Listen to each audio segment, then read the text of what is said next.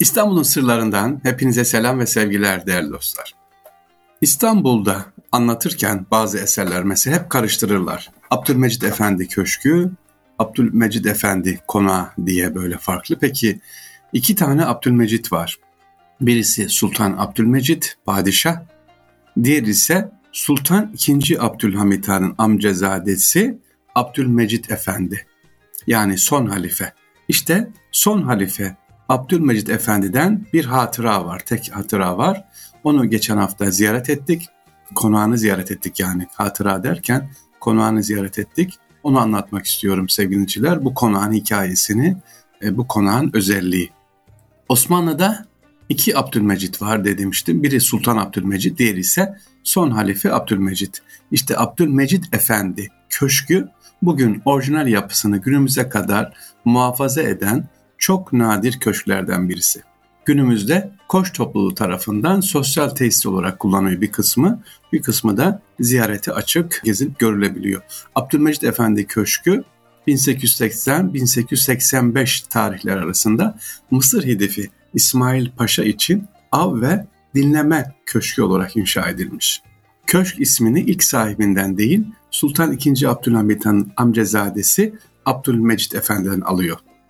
Halife Abdülmecit tarafından yazlık olarak kullanılan köşk aslında Mısır Hidefi Paşa'nın vefatından sonra yeğeni Sultan II. Abdülmecit tarafından Sultan II. Abdülmecid'e hediye ediliyor. Sevgili Abdülmecid Efendi dekorasyonu ve restorasyonu ile yakından ilgilendiği köşkü av ve tatil için kullanmış. Ama köşkün kullanımını bu ikisine böyle sınırlanmamış köşkte sanatsal toplantılar gerçekleştiği gibi siyasi toplantılarda gerçekleşmiş.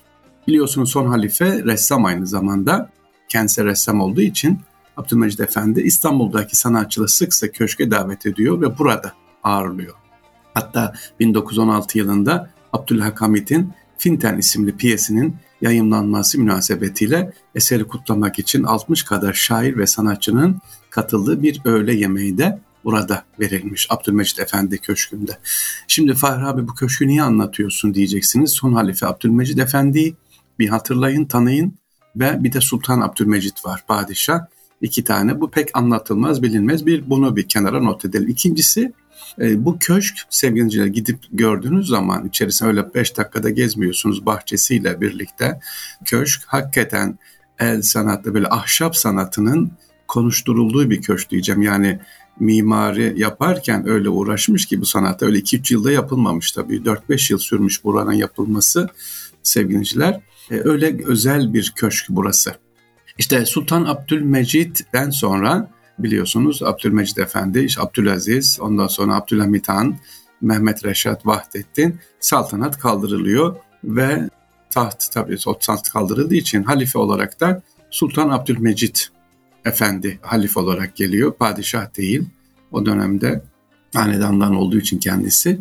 1924 tarihinde Türkiye Büyük Millet Meclisi tarafından halifeliğin meclisin uhdesine alınması sonucu köşk gayrimenkullerin tasfiyesiyle önce İstanbul defterdarlığına devredilmiş. Daha sonra e, İstanbul'daki bir aile bunu e, satın almış. Son olarak da bir banka yine satın alarak burayı korumuş. 2013 yılında ise şimdiki emekli sandığı, emekli ve yardım sandığı vakfı binayı korumak ve gelecek kuşaklara aktarmak amacıyla satın almış satın alan ev sahipleri köşkü muhafaza etmek için gayret etmişler. Özellikle selamlık binasının orijinal yapısı muhafaza edilmesi de bunun en önemlisi. Yani selamlık binasının giriş kapısını e, yoldan geçerken bile birici arabayı durdurun dörtlere yakın aman diyeyim. Öyle pat diye durmayın da çünkü park yeri yok orada. Şöyle bir bakın arabanın içerisine bir 30-40 saniye farkı göreceksiniz. Ne anlatıyorum? Abdülmecit Efendi köşkünü anlatıyorum sevgili dinleyiciler. Üsküdar'da uzakta bir yer değil. Anadolu yakasına yakın böyle Nakkaştepe'de sevgili dinleyiciler görebilirsiniz. Abdülmecit Efendi Köşkü'nün zemin katında bir sofa bulunuyor. O sofada birçok ayet yer aldığı gibi nakış işlemede bir çeşme de bulunuyor özellikle. Sofada bulunan iki ayet şunlar. Furkan suresinin 65. ayeti Allah'ım bizi ateşten koru, azat et, iyilerle beraber cennete koy diye sevgiliciler. Bu ayeti girişe buraya neden konmuş, neden bu ayet seçilmiş derseniz ayetin mealinde zaten söylüyor. Allah'ım bizi ateşten koru, azat et, iyilerle beraber cennete koy. Hem dünyada hem ahirette ama özellikle evlerde bu ayet yazılırdı sevgili dinleyiciler. Furkan suresi 65. ayet çünkü İstanbul e, depremden değil yangınlardan çok korkardı. Allah'ım bizi ateşten koru, ateşin azabından koru. Yine Sofa'da aşağıda böyle girdiği zaman gördüğümüz zaman Enbiya suresi 30. ayet var. Her şeyi sudan yarattık diye bir ayet-i kerime var. O da çeşmenin üzerinde yazıyor semizler. Bu iki ayet Sofa'da bulunan çeşme ve çeşmenin üzerindeki Sultan Mehmet Reşat'ın tuğrası altında padişahım çok yaşa ibaresi var. Sultan Mehmet Reşat padişah o zaman Vahdettin'den önceki amcazadesi son halifenin o da buraya ikramda bulunmuş. Padişahım çok yaşa ibaresi yazılmış. Peki burada ne var? Sultan Abdülmecid Efendi köşküne niye gidelim? Sadece köşkü görmeye mi gidelim sevgili dinleyiciler? Hayır. Bu köşkte özellikle Sadrek Hanım Müzesi'nin Abdülmecid Efendi köşkünde düzenlediği Maziden Atiye Zarafet sergisi var sergileniyor. Hanım kardeşlerimizin gidip görebilecekleri kıyafetler var. Yani Osmanlı'dan günümüze kadar hanım kıyafetlerinin geçirdiği evreler var. Çarşaf modelleri, çarşaf renkleri e, var, giyim kıyafetleri var. Cumhuriyet döneminde kadar gelen e, burada e, farklı bir şekilde gittiğim zaman görebilirsiniz. Ben hazır Abdülmecid Efendi Köşkü'nü anlatırken sevgiliciler Abdülmecid Efendi kim? Ondan bahsedeyim. Yani Abdülmecid son halife. Abdülmecid Efendi ya da ikinci Abdülmecid sevgiliciler 1944'te Paris'te vefat ediyor. İstanbul'da doğuyor. Niye Paris? Biliyorsunuz Osmanlı Hanedanı ah, İstanbul dışına çıkartıldığı için, sevgili ülke dışına çıkartıldığı için öyle diyelim. Osmanlı padişahı Sultan Abdülaziz'in altı oğlundan biri. Babası Sultan Abdülaziz.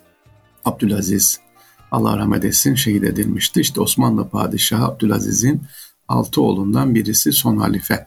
Osmanlı Hanedanı'ndan son İslam halifesi. Kendisi 1944 yıllar arası Osmanlı Hanedanı'nın reisiydi.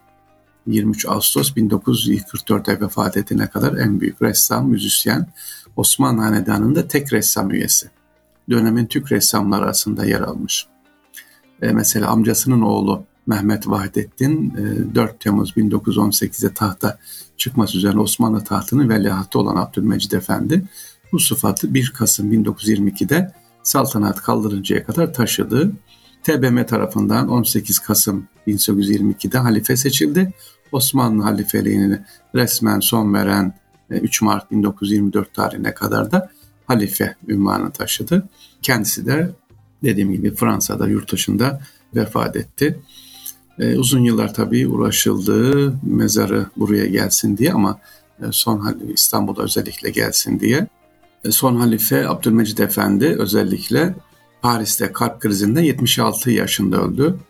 Cumhurbaşkanı İsmet İnönü o dönemde Cumhurbaşkanı cenaze İstanbul'a gelsin diye ama kabul edilmedi ve Paris Büyük Camii'nde 10 yıl kadar bekletildi sevgiliciler. Cami mütevelliyetinin cenazeyi daha fazla tutamayacaktı bildirmesi üzerine Medine'ye nakledilerek Baki mezarlığına defnedildi. Sevgiliciler 1944'te kalp krizi geçiriyor.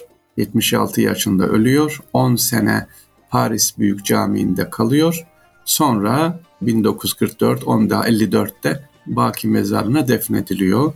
Keşke bir daha başvursalarmış mı diyecektim acaba Menderes dönemi bilmiyorum kabul eder miydi o dönemde. E, şu anda Baki mezarlığında tabi yeri belli değil. E, Cennetül Baki dediğimiz Medine'de, Abdülvahdettin'inki de Suriye'de, Şam'da. Evet, sizlere neyi anlattık? Son halife Abdülmecid Efendi'nin köşkünü anlattık. Gidip görülmeye değer hakikaten ve tarih olarak. Bir de en azından içeriye girdiğiniz zaman sergiler var. Hanım kardeşlerimizin görmelerini tavsiye edeceğim bir e, köşktür burası. Evet İstanbul'un sırlarından hepinize selam ve sevgiler değerli dostlar. İnşallah tekrar görüşmek üzere. Allah'a emanet olunuz.